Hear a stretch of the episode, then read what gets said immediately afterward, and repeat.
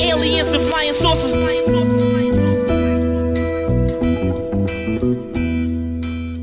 This is all in a- Hey, welcome to the fifty-sixth episode of Two Writers Sling and Yang. My name is Jeff Perlman. I'm a former Sports Illustrated senior writer, former E S P N columnist, author of multiple New York Times bestsellers, and a columnist for The Athletic. And the music you're listening to is Croissant's Master by the great M C White Owl. And this podcast is an ode to writing in all its forms, from journalism to songwriting to screenwriting to novels to romance to comics to whatever I'm thinking of. And today, in a rare live episode of the podcast, I sit down at the Coco Cafe in Nashville, Tennessee with Maurice Patton, my former Tennessean colleague and the current sports editor of the Daily Herald in Columbia, Tennessee. And Mo is a fascinating guy. He worked at the Tennessean for two and a half decades. He was let go a few years ago, found himself unemployed at fifty. He bounced back, but he's very willing and very eager to discuss the difficulties and the trials of a seasoned journalist suddenly left on the curb. And we talk about the death of prep coverage. We talk about the appeal of the small town daily. We talk about a pretty amazing journalism comeback. And it's all right now on Two Writers Singing Yang. All right, so Mo, first of all, um, I appreciate you doing this. I really do. Oh, man, I'm glad to do it. I'm glad to see you. Yeah. It's, it's been a while. Obviously, we've um, communicated sure. via social media and that kind of thing, but it's good to see you. So, yeah. so we literally, I was at the Tennessee and I left in nineteen ninety-six. We sat, when I, when we were in the office, you know, I don't remember, it was relatively close. And, yeah. it was, and I wonder, so to start with this, like I took a walk down Broadway yesterday. I'm here for the A P S C and I took a long walk. And I walked a past, oh, it's like a seven mile walk in the nineties. And I walked past the Tennessean building and the lot across the street was totally empty. The building does not look good. You know, it's like kind of, it used to be this clean, sparkling mm-hmm. kind of building. And now it just looks dumpy and sad. And they have billboards that are kind of not. And I wonder, as a guy who worked for twenty-four years, twenty-four and a half, twenty-four and a half, that's fair. How does it make you feel?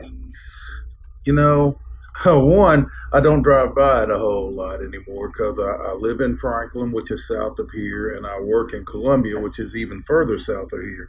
And, you know, there for a while, actually, when I when I was coming into town after my unfortunate demise in um, September of twenty fourteen, right. I, I actually, for a while, I went out of my way to avoid that area just because I didn't, you know, it was it was tough. It was tough.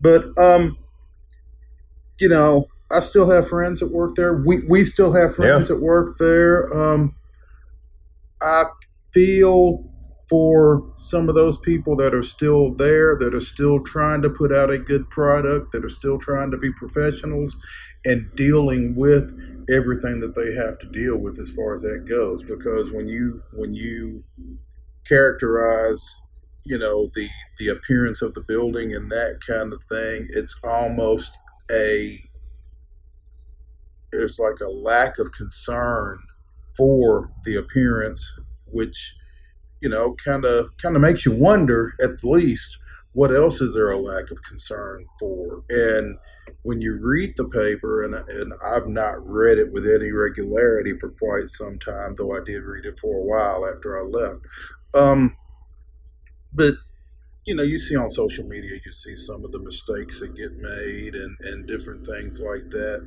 And a lot of that is due to just a reduction in workforce. Yeah. Uh, and, you know, I was having a conversation last night with, with another journalist. And, you know, as much as we hate editors, we need editors. Yeah, you notice when they're not there. yeah. yeah. And, and so, you know. Just different things like that. I, I think that the appearance of the bill, apparently they're moving yeah. somewhere at some point here. I think soon, actually. Pretty soon, yeah. yeah. But um, I think it's just kind of a characteristic of a bigger situation. Really. Right. I, I just, you know, when I think back to my time there, so I got there in ninety-four, I was there in ninety-six. So I was there two and a half years.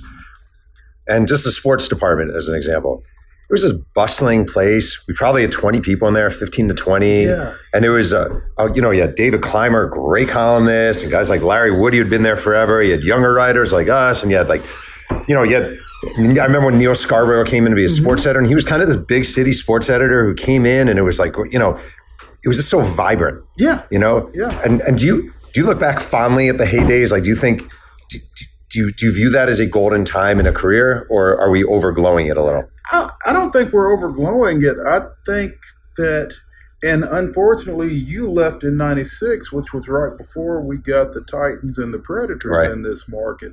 And it was kind of the golden years, but also it was kind of some foreboding, because obviously there were some changes that had to be made in how we approach some things. And, you know, some of that was, um, I think some of it was real. I think some of it was excuses, because whenever city colleges, Lipscomb, Belmont, Tennessee State, Fisk, whenever those didn't get covered, whenever high school coverage dropped off, it was because, well, we've got the Titans and the Predators. Oh, now. Interesting. Well, and, and, you know, there are people who, you know, for forty years read the Tennessean to read about Lipscomb and Belmont and Fisk and T S U and high schools. Right. And, and all of a sudden you're, you're basically kicking those people in the teeth when you say, well, we're not going to cover what you've read us for for years, because we're going to cover the Titans and the Predators. And I just never, I, I, I felt like, I felt like both could have been done. Now, don't you think newspapers I, abandon their base a little bit? Absolutely. Yeah, sports in particular. Absolutely. Yeah. And and I just think, I think it's easier to abandon your base. It's it's easier to say no than to figure out how to say yes. Right. And and I think that's probably that's probably societal as well. But I think in sports, you see it in sports sections of newspapers, you see it time and time and time and time and time again. Everybody wants to cover the shiny new toy. Right.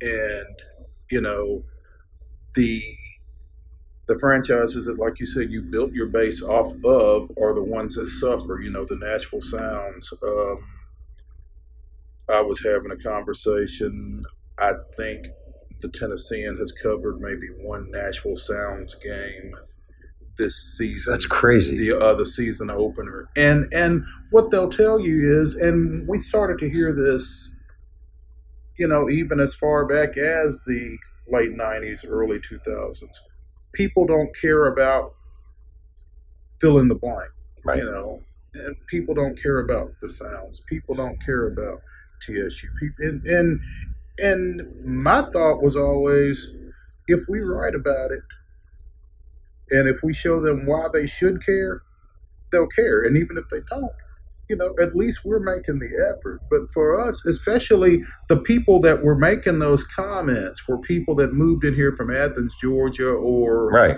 you know, or from wherever else, you know. And at the time, you know, I'm a native. Mike Organ's a native. Mike Jones was a native. Right. David Clymer was a native.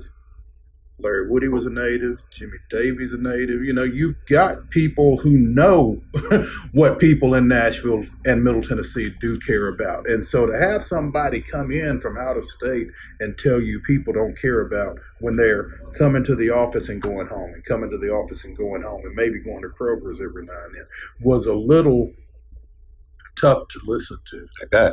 Yeah. So. I actually, it's really interesting because I, um, just as an example, I was in Cheyenne, Wyoming two weeks ago covering barefisted boxing, right? I saw something about it. It was great. And I, I, great. And I picked up the local paper.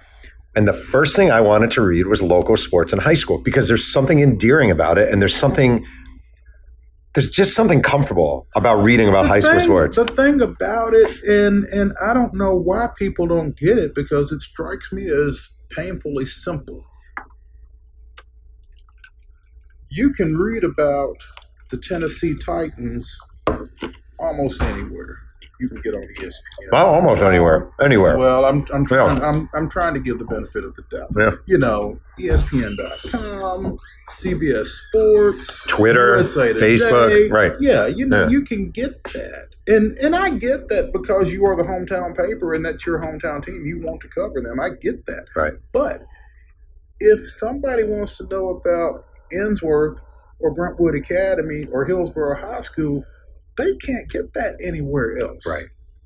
And, you know, to be able to take ownership of something in a way that, you know, nobody, nobody else can give to you is just a boat that's being missed, I think. I agree with you. I actually, um, I was at um, I drove out to Tennessee State yesterday to get it. So I lived at Tennessee State when I was an intern here. We had no air conditioning. They put us in the athletic dorm. It was awesome. It was great. No air conditioning, not great. And but I have these very fond memories of Tennessee State. And I went out yesterday to Tennessee State to buy a T-shirt at the bookstore. And I saw uh, a bunch of football players practicing in one hundred whatever degree heat, right, mm-hmm. at noon. And I was thinking that in and of itself is a great story that won't be written about because we have to write about N F L free agency, even though, like you said, we can get that everywhere else, anywhere else you look. I just, I hate, I just, I was always brought up like everything is local, like local, local, local. Serve your readership. Mm-hmm. And it kills me. Mm-hmm. I'm sure it kills you too. It um, does. Well, I wanted to ask you, because I, I used to think of you in this way, in a, in a good, in an interesting way. Like when you were let go by the Tennessee in two thousand fourteen, I always thought, I've always had you in my head because I always thought like, you're a guy who's worked at the paper for twenty-four years. You're in your fifties, I guess fifties? fifty-four. fifty-four at the time? Not now, no. No, okay. All right, so you were, fifty, you know, yeah. Not just turned fifty, yeah. You have kids. Like, you probably, I don't, don't know your salary, but you, you made a salary that you, you know, like you're not going to go to another big newspaper because they're not hiring. They're certainly not covering high school anymore. And I always think it has to be a freaking hell of a pickle to be in at that moment. And mm-hmm. journalists are going through that all over the country now. Right.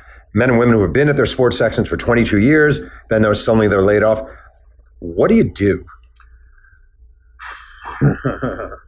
You know, I, I did it, and I still don't know what I did. I did a lot of freelancing. Um, I was fortunate enough that the local paper in Franklin would um, was kind of happy to have me around, especially during football season and that kind of thing. So I did some Friday night football, did some features for them, that kind of thing. I um, did some freelancing for a couple of other um, websites and that kind of thing, and just kind of um, kind of scrambled there for a while. Right. And it, were you nervous? Yeah, yeah. I mean, it wasn't something that I was gonna, you know, you, you try not to show it any more than you absolutely have to, but, but yeah, you, you're nervous. I mean, um, I had started working when I was, you know, fifteen. I had, you know, continuously held a job in some way, shape, or form for thirty-five years. You went to Middle Tennessee, right? I did. I, I um, graduated from Franklin High School, went to Lambeth College out in Jackson for a year, couldn't afford to go back, um, transferred to Middle. Lived at home? Uh, no, no, I lived in Murfreesboro. Yeah. And uh, no, I, I, I am a... I am a firm believer in living on campus. Yeah, of course. You know, for at least some period of time. Right. I mean, you just you there's an element of the college experience that you don't get commuting. Mm-hmm. But um, but I mean, went to Middle, graduated from Middle, started working at a small paper down in Franklin, went to the Tennessean in ninety. But I'm, I'm saying all that to say that again, I, I had been continuously employed for thirty-five years. I had never been fired. If I quit, I was quitting to go somewhere else. Right.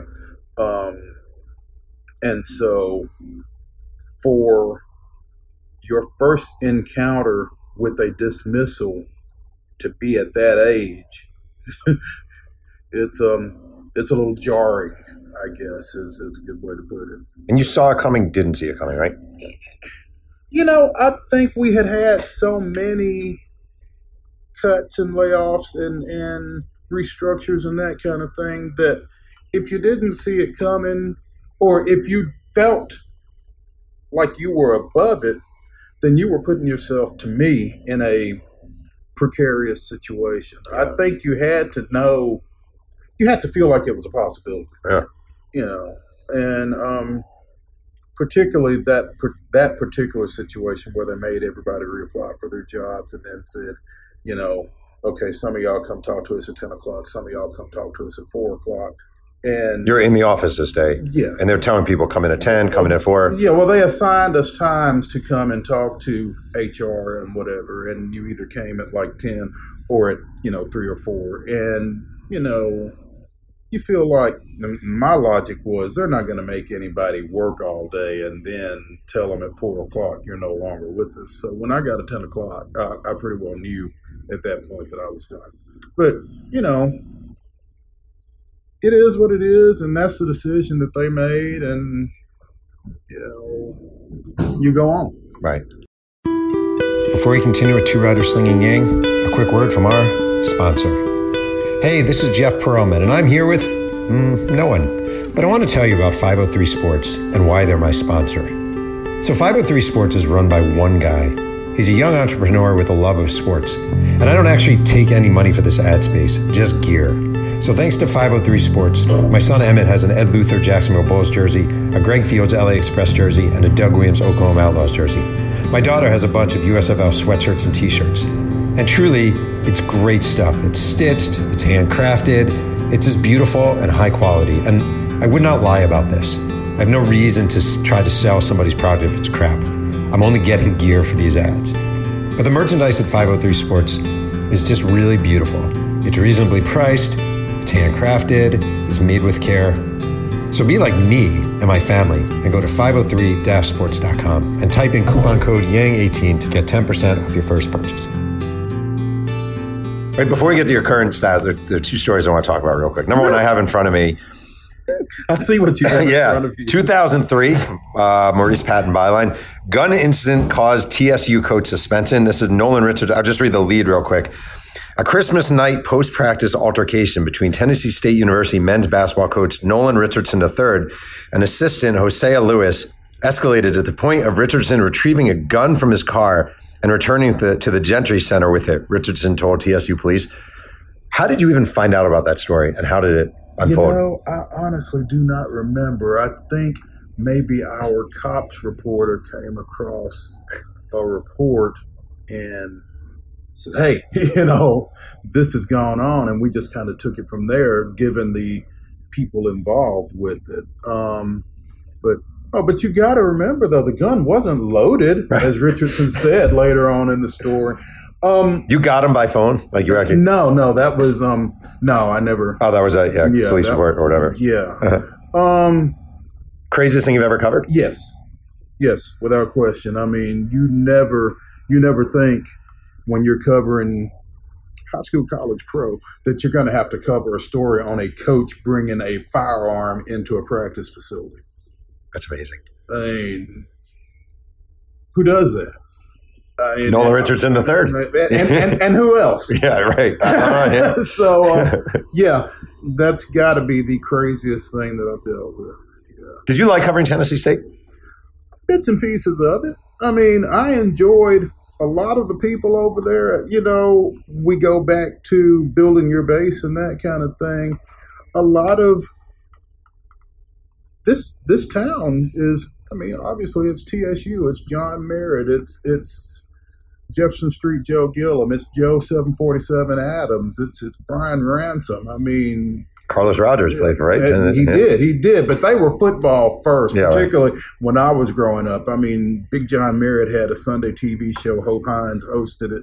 You know, I mean, for people who don't know, Tennessee State, historically black college, um, yeah. used to play Alcorns and Jackson. I mean, still, mm-hmm. I guess still does. But they like. still play. Um, they play Jackson State in the Southern Heritage Classic down in Memphis, and they usually play Florida A and M. Um, in the um, in the Atlanta Football Classic, which was at the Georgia Dome. I, I assume they're going to play it at Mercedes-Benz. I'm not sure. Yeah. But, um, yes, T S U's an H B C U. Um, historically, one of the stronger football programs in that era. Um, currently a member of the Ohio Valley Conference, one of a handful of H B C Us playing in P W Cs, predominantly white right.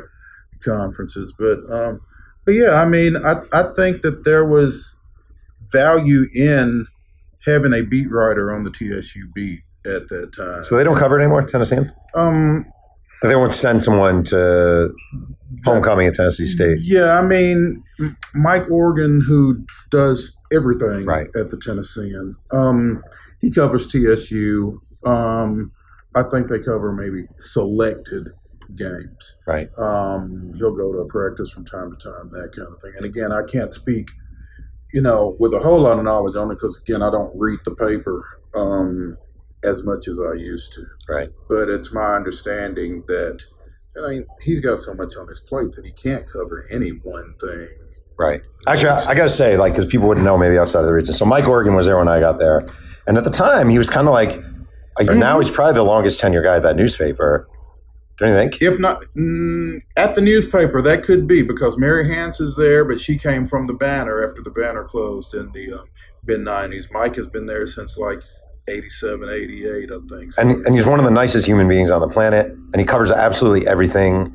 I've probably never heard him complain, you know, how's it going at the paper? No, it's okay, you know, mm-hmm. blah, blah, blah. Just like probably de- deserves to be making seventeen times more than what he makes for the amount of work he puts in. Just, oh, absolutely. And, and I mean, at this point, I would say that Mike Organ is probably the face of the Tennessean sports department, just in terms of, again, a native who has been here forever, who has been associated with nearly every beat that they've got down there. Right. And and he's out and he's about. He goes and speaks to civic clubs and that kind of thing. I, I'd say he's probably the face of, you know, Joe Rex Road and, and and the Titans and the Predator beat writers be damned. Mike Organ is, to me, the face of the Tennessean sports department. I know, and you know what makes me sad about just sort of Gannett and the culture of newspaper is they'll go over some sheet and they'll see that he's only giving X percent of blah, blah, blah readership because Titans, blah, blah, blah. They won't care about the local, you know, what he brings and that people look for his name. I mean, I, on the one hand, I don't know if newspapers can save themselves. I mean, in a way, like, are we just are we just finding reasons, me, I guess me, mm-hmm. I, am I finding reasons to be mad at an industry that just can't work? I, you know, I don't think you're the first person to have that question or some question like that. But, you know, Warren Buffett owns the Omaha paper. Yeah.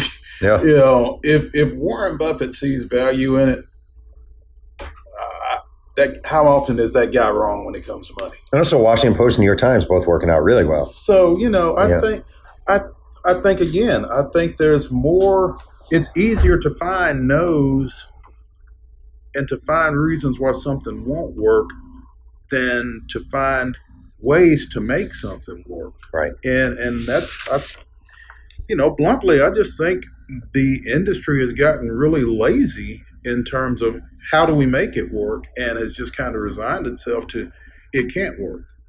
Right. I also think a huge thing we did wrong was um, – newspapers in general early on was not having a paywall. Mm-hmm. Like, well, you're giving, why would you give, what would you possibly think is good, is wise about giving away the product that costs money generally? Uh, and, and I think, I think that's absolutely it. And because, and, and what happened was people that didn't go behind paywalls initially tried to go behind paywalls right. eventually, and that was even worse. Right. I think if you had gone behind the paywall from the get, people eventually get used to it and resign themselves to, well, if I'm going to get it, I'm going to have to pay for it. Right. But when you didn't, and then you tried to, it's like, whoa, you've been giving it to me free all this time, and now you're going to try to charge me for it? Yeah, I don't really think so. I have people yeah. literally say to me, I'm not paying for The Athletic. Like, why Why would I pay for content? And you're like, well, it's kind of good, and it costs money to blah, blah. Well, I'm not. People have gotten used to the idea of not paying for something. Yeah. It's very hard to put that back in the bottle. And, and the thing is, you know, in newspapers, in the print edition, you pay for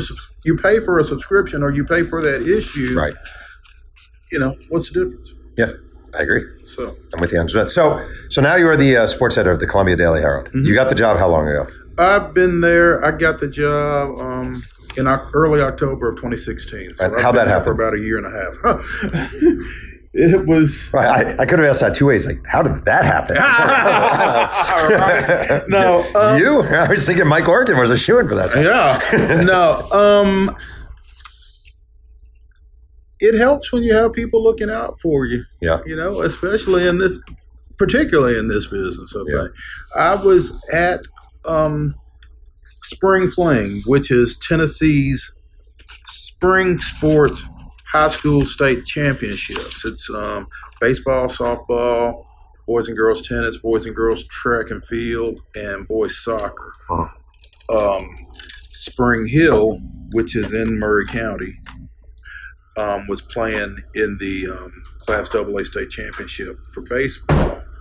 Marion Wilhoit, who was the sports editor at the Daily Herald forever, um, fifty-four years. Yeah. Um, And he was there covering Spring Hill. The editor of the paper, James Bennett, was there with him. And I, you know, tripped up into the, into the press box and was hanging out with Marion. And Marion turns to James and says, when I retire, this is who you need to hire. Wow, really? Point blank, just up out of nowhere. I, it wasn't prompted. It wasn't expected, you know, but that's, and it just kind of went from there. I, I mean, again, I was, I was unemployed at the time. I was working with my high school sports website, but that, that was not working out as well as I needed it to financially. But um, I was still, you know, running around grabbing freelance and that kind of thing. But um, that was in May of sixteen. We um, we talked in like August of sixteen. They had a buyout. Gatehouse came through with a buyout in like um, late August, early September. Marion took it, and October third, I'm sports editor. That's amazing. Yeah. That's amazing. Has it been what you want it to be? Um, I don't know that anything is one hundred percent what you want it to be. Right. Um, it has, it's been good in a lot of ways. One, it's been a full-time job again, but, um, it's, it's exposed me a little bit more intensely to an, an area, a readership that I had not necessarily been exposed to before, because I mean the Tennessean circulated in Maury County, but um, you know, I hadn't had the chance to interact with a lot of those people on a regular basis, just because it's an hour, hour and fifteen minutes away. So um, it's been different. Uh, I think it's been good. I, I think I've been received relatively fairly well. The tough thing is when you're coming in behind a guy who's done something for fifty-four years. Right. It, it there there's a bit of a transition. Right. So people get used to. Wait, his name is Marion Wilhoit. Yeah. And he was mm-hmm. the sports editor for a gazillion years. Mm-hmm. Uh, so is there a rea- is it does there tend to be a reaction of like, who the hell is this guy? Um, I don't know that that's necessarily it, because I think there's there's a population that knows that I was at the Tennessean, knows that I was at the Tennessean for quite some time. So it's not necessarily that. It's just that what Marion did was so intensely community oriented. Mm-hmm. And sometimes when you think a little more big picture, it doesn't necessarily go over so well. It'd be amazingly ironic and awesome if you took all the writers you have or and, and you all cover the Titans and you just give up on local coverage. You're yeah. like, yeah, we're going to all cover the Titans. Yeah, there we go. So what is it? How many how many writers are there? Two. You? In, in sports? Yeah. Yeah, two. That's and, me and one other guy. And do you go into the office every day? Yeah. And how many hours a week do you, would you say you put on the job? Um, forty, because we can't make more than forty uh, because we make overtime. Right. No. Right. Wink, wink. Right, right, right, right. Yeah. No, it's, um, you know, to do what you do well, uh, you can't do it in forty hours. Right. I don't think you can do that in, in any journalistic Definitely endeavor. Right. So, right. But nobody wants to hear that. Right. So how many, like, um, is it, is what you're doing now similar to being a high covering high schools for the Tennessean in nineteen ninety-eight? You know, is it how much? Like, do you have to know the different high schools? Do you get to know the coaches? Do you like how? You know, what are you doing? I've got every high school coach's number in my phone. How many coaches? How many high schools are there? There are. There are five that play football in the county. Uh-huh. Uh, there are another four that don't play football, but play some combination of everything else. Right. So we're dealing with eight or nine schools in Maury County, and then we've got some schools on the fringe that we deal with as well. Right. But but we most intensely deal with the the county schools. So you need to know the coaches. Do you go and meet the coaches? Like, do you always try to sort of, hey, I'm blah, blah, blah, and this is like, how do you establish yourself? You know, I, I didn't. I, I kind of let it happen organically, I guess, as I was covering their games, that kind of thing. Or I, if I needed to do a feature on a team, I'd go to their practice, that kind of thing. I tried not to make my first contact on the phone. I tried to make it face to face to the to to the extent possible. Right. And and you know, but most everybody down there reads the paper. Thank goodness. So they had a pretty good idea that there was a new guy in town. Did I ever tell you the story of my last assignment at the Tennessean? I don't know if I've ever told you this. True story. This is the best thing ever. Second to last assignment, I covered, I think it was Lipscomb and Goodpasture playing football. Would those two schools play football? Mm-hmm. Yeah. And I wrote a line, and I was writing, Larry Taft was a sports editor. Or no, Larry Taft was a preps mm-hmm. editor. Right. And I wrote a line in a story about the quarterback for Lipscomb. And I said, what, David Smith, whatever. David Kirkhow, that was his name. He had an up and down game. His passes were either way too up or way too down, right? Okay. You know, New York, hey, you know. So, which got me in trouble a lot, those kind of things. Mm-hmm. So I write that line. And the letters come pouring in, and the calls and blah, blah, blah. And Taft, Larry Taft gave me one of the great, great all-time lessons in the history of my career. Mm-hmm. My last assignment, he sent me to cover the Good Pasture. Good pa- or not good, Lipscomb was playing football next week in mm-hmm. the playoffs. He said, you're covering that game. He and said, that quarterback. Yeah. Mm-hmm. He said, you need to show your face. Absolutely. You need to be there. You need to be accountable. I was some punk little twenty-four-year-old and blah, blah, blah. And he sends me out there. And fourth quarter, I go down to the sidelines. And I'm surrounded a bunch of the players and the quarterback. And the quarterback comes up to me and says, don't you ever come around here again. And what has always bothered me about that, Mo, is that was my last assignment, and I left for Sports Illustrated. So that guy's still like, I got rid of that guy. There we go. Took care of that. But that there is a great lesson in that, and and it's something that I'm not sure how many young journalists get. Don't be a hit and run guy. Yeah. I mean, if if you're going to write something negative about somebody, somebody in particular, be accessible. Right. I, I ran into a situation um, here in the past few weeks, and the, the shame of it was it wasn't even my article, but um, I had assigned someone to cover a high school baseball game in our area. It was a um, it was a sectional game, which meant it was the game that the winner goes on to the state tournament. Um, it was pitting a region champion and a region runner-up from from two different regions. Okay. Um, over the course of the postseason for this particular t- team, a senior who had contributed pretty heavily was suddenly not playing in the middle of the postseason, and a freshman had taken his place and was being fairly productive. Okay.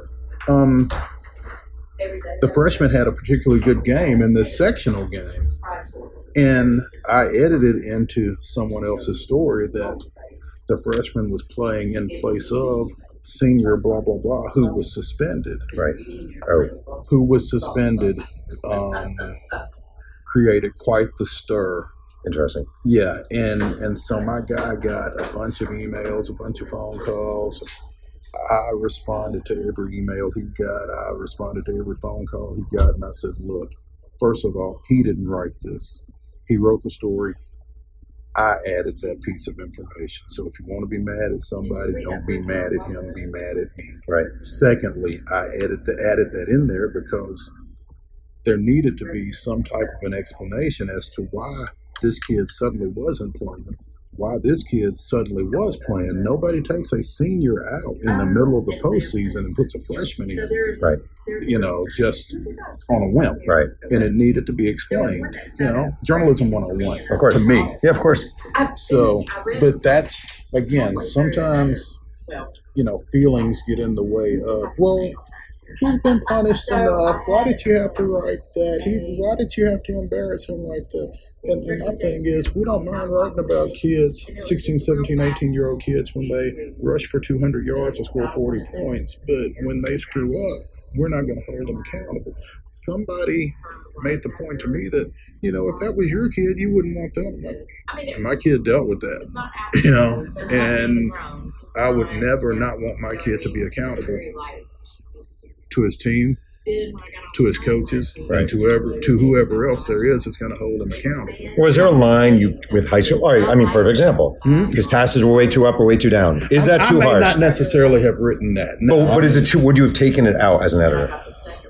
I don't know that I would have taken it out from the standpoint that I don't want to. I don't. I don't want to alter somebody's voice mm-hmm. necessarily. That's your voice. You're New York. That's your thing. I mean, because um, I've always wondered, was that? I actually have thought about this a lot. It doesn't strike me as that harsh, but this is a much more genteel world, I feel like, than what I was brought up in. Well, this is a much more genteel world, and high schools are a much more genteel world. Right. You know, if this had been a college quarterback, I don't think it would have even been a second no, thought. Of course not. So, you know, so that that's kind of where that was, I think. But yeah, it's a shame the dude gets to feel like he ran you out. I wanted to say, I was reading, because you did a quiz a few years ago for my website. Mm-hmm. And there's one part that I, I just loved because it made me laugh, which is you told me you were interviewing a coach on the phone and he clearly didn't know mm-hmm. you were African-American. And he said, I need to do something with my N, blah, blah, blah, blah, blah.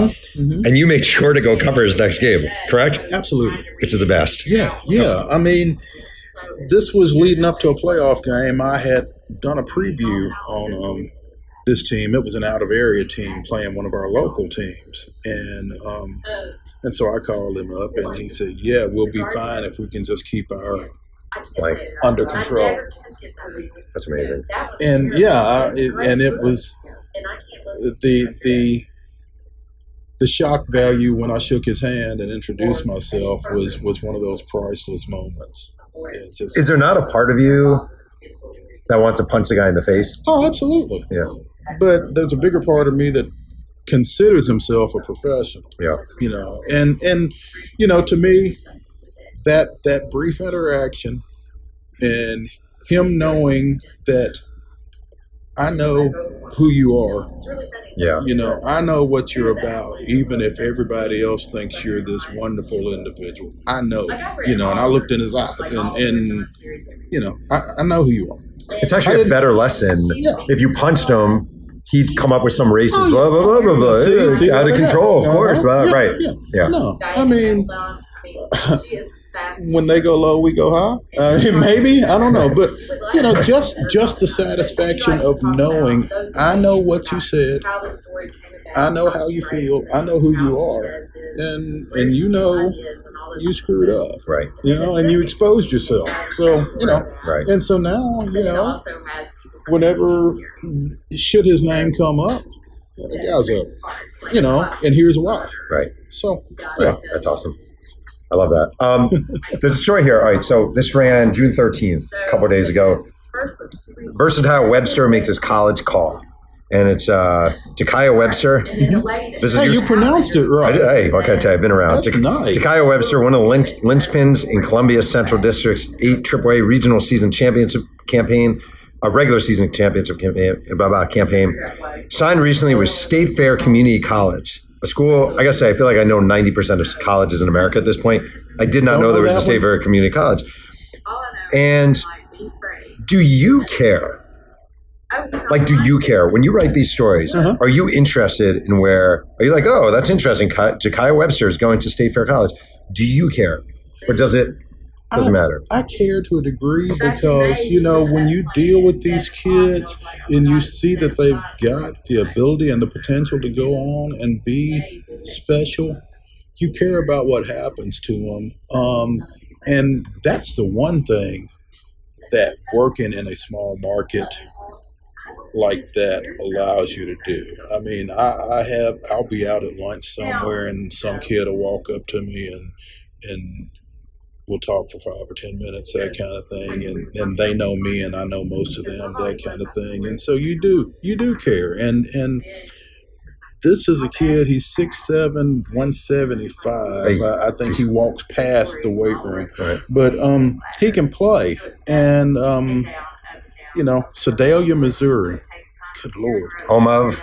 Um, seven eleven, maybe? I don't, yeah, maybe. maybe. I don't right. know what's there other than State Fair, but that's where he's going to play ball, and, and he helped, and I think he's academically qualified, so hopefully he can come out of there and, and get himself into a good situation because he needs to be play, playing college basketball somewhere. I bet we are the only podcast in America talking about Jakaya Webster right now. I would almost guarantee it. But, but, but when he winds up playing for some major college in two or three years, you can right. say that you talked about him. Right, so. right, right. You know, I was thinking when you were just talking. So when we were at the Tennessee, and we've talked about this before, I was just a young ass, and I was super cocky, and, you know, there's no secret about it, and I've talked about it before. And I feel like one thing I did not appreciate, I'm being serious about this, I always say this to younger writers now. I came in, and I would see different writers, and I'd be like, I'm better than, you know, I'm better than that, I'm better than that, I can do that, blah, blah, blah. And it's all such nonsense because you realize, like, so much of this job is forming relationships, being able to report, knowing the colleges, knowing that State Fair Community College exists, you know, calling the coach. You know, like, I used to think reporting, I really did. I used to think it was all about, like, you can write a really swift lead with great words and over-adjective it and blah, blah, blah.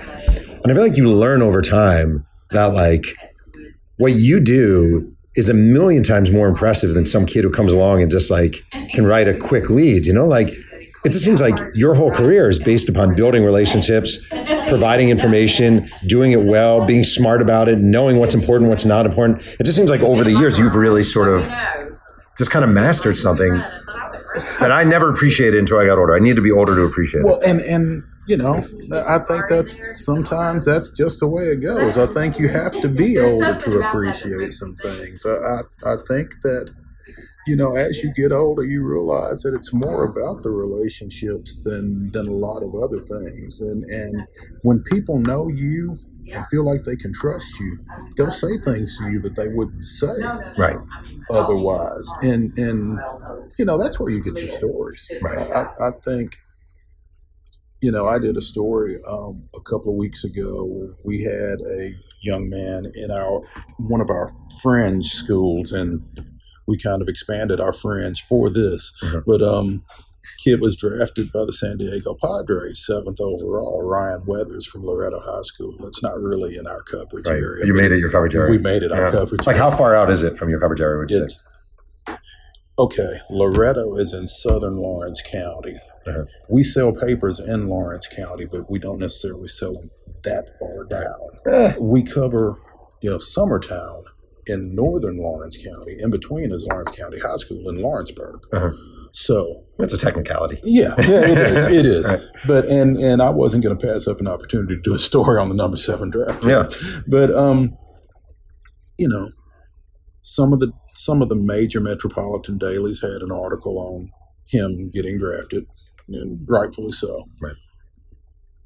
Um, somebody did the homework to figure out that he was the highest drafted Tennessee high school baseball player since nineteen seventy-two. Wow. When somebody out of Memphis was drafted fifth overall. Wow. So they were the only two. That, that guy out of Memphis and Ryan Weathers were the only two top ten draft picks out of a Tennessee high school. You know, other guys were they were thinking like R A Dickey and guys like yeah, that, but they were in they college. Were right. From college, right. So, um, you know, and my thing is, you may not be able to be first with everything, but you can be more thorough. Mm. You can be better. You know, you can have a little bit more depth, that kind of thing. And, and so that's kind of what I've prided myself on is trying to be thorough, and that goes back to the relationships, knowing who you're dealing with, that kind of thing. Interesting. Do, do you feel like um, there's still a place as newspapers, you know, like the like I went to the Tennessean website this morning. It's a night. It's a nightmare. You can't. It's a night. I tried printing out a story. It took me a, a, an hour, and it didn't print out well. It's it, it's so t- that that website, and you know, I hesitate. Even now to say a lot that may sound negative about the Tennessean just because there is a faction that we consider to be sour grapes. Right. And so I try not to come off that way. That said, their website is awful to navigate. And you would think like if that is the future where we're going, and the future is now, obviously, it's a one thing. If you're going to get one thing right right yeah, now, well, I mean, it should be your website. If, if digital is what you're going to concentrate on, then yeah. you need to do it well, it's and crazy. It needs to be as easily navigated as possible because if people decide, if people come to it and they can't find what they're looking for, they're going to go somewhere else. And if they do that three or four times, they're going to stop coming. Right. So like you said, that's the, if that's the one thing you're going to focus on, you want to get it right. Right. Wait, so I was going to ask, so you writing for a smaller newspaper mm-hmm. in a smaller community, do you feel like there is still a, do you still see, do you still see a desire for news and for news in print? You know, are people buying the print newspaper? I where, do. Yeah. I do. I, I I think I see it particularly in that community because it's a, the demographics of that community are a bit older. Mm-hmm. And, and I think older demographics trend toward the print edition because I think that there's there are a number of people who actually want to hold it in their hand and open it up, and they don't want to be on a tablet scrolling up and down and dealing with the pop-up ads and that kind of thing. I, I think that I think that a print product is in demand in a number of demographics, some of which I'm not sure the industry necessarily realizes. Right. You know what I think is cool? I've thought about this a lot. Like you have something I I have minimally, but, but you have in full. It's like you've been covering local sports of different degrees for a long time. Mm-hmm. And, you know, like when I went to S I and you write a profile about Gary Sheffield, just an example, or Sean Green, whoever, like maybe they read it, maybe they don't. They mm. certainly don't cut it out. It's one of a gazillion profiles. Like this story about Jakaya Webster. Mm-hmm. Someone, Mother Webster, Father Webster, cut that thing out, mm-hmm. put it in a scrapbook or put it in a frame. And I have to think, I don't know if you ever think about this or if you've ever walked in homes and literally seen your work in scrapbooks, but there are probably, fa- I mean, I'm, I don't think I'm exaggerating, hundreds to thousands of Maurice Patton bylined articles, framed, scrapbooked, clipped out and sent to grandma living in, you know, wherever, Tulsa, mm-hmm. like, that has to be an amazing, that's an insanely powerful, that way, as someone's like, that, I mean, serious about this, a hundred years from now, someone's great grand grandson is going to be going through a scrapbook that they find in the attic. And it's going to be an article you wrote about the time they played for Prentice Hall High School back. You know what I mean? Like, that's insane. You know, when you think about that, that's pretty cool. I ran into a situation like that actually over the Christmas holidays. I covered a basketball tournament in Centerville.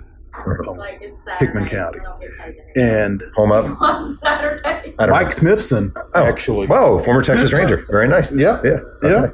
He is the athletics director down there now. Wow. So I'm such a geek. I can tell you, he came up with the Twins and was traded to the Rangers, and I think the Gary Ward deal. What can I tell you? Give up. I need a life. Yeah, all right, go ahead. Awesome. Yeah. That's awesome. No, um, with John Butcher. Yeah, so go ahead. Hickman County won the um, girls' state basketball championship in like ninety-four in double A. Um, so I'm walking along some hall down there, and they've got some newspaper clippings up and framed, and, and my byline was on one of them. That's so um, great. Yeah, it's. Um, It's it's really cool. I, I have kids. Well, they're not kids now, but I'll have people come up to me and say, you did an article on me back in X, that kind of thing. Um, I, I was out at a function um, this weekend, and I had a retired coach come up to me and um, say, you don't remember me, and I call him by name. So, wow. You know, that kind of thing. But it's It's cool, and and it's it's not why you do it,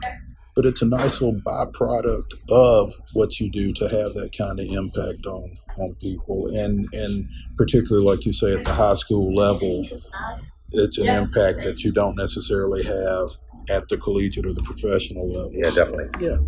Well, I'm uh, I'm really glad we got to do this, and I, I can officially apologize in person for being a little shit back in nineteen ninety-six or ninety-four, but um you know, we were all little shits at, at, at a certain age, and and you know, most of us grow out of it. Right. Obviously did, and and so, but um you know, I'm glad we got to catch up. Yeah, because like I said, I don't know that I don't know that I've seen you since. I don't think so. nineteen ninety-six we, we've been in touch, but yeah. I've not actually seen you, and um we both look exactly the same. Yeah, go figure. uh, but um obviously, you're doing a lot of great stuff, and, and I'm, I'm glad you were able to get to town and, and make that walk. I want to thank today's guest, Maurice Patton, for joining me on Two Writers Sling and Yang. You can follow Mo on Twitter at MoPatton underscore sports and read his stuff in the Columbia Daily Herald. This podcast is sponsored by five oh three Sports, kings of the throwback sports merchandise. You can visit the website at five oh three sports dot com. Remember, my next book, a look back at the U S F L, titled Football for a Buck, drops in September and is available for pre-order now. One can listen to Two Writers Sling and Yang on Apple Music and Google Play, and reviews are really appreciated. Music by the great M C White Owl. Thanks again for joining me, and remember, keep writing.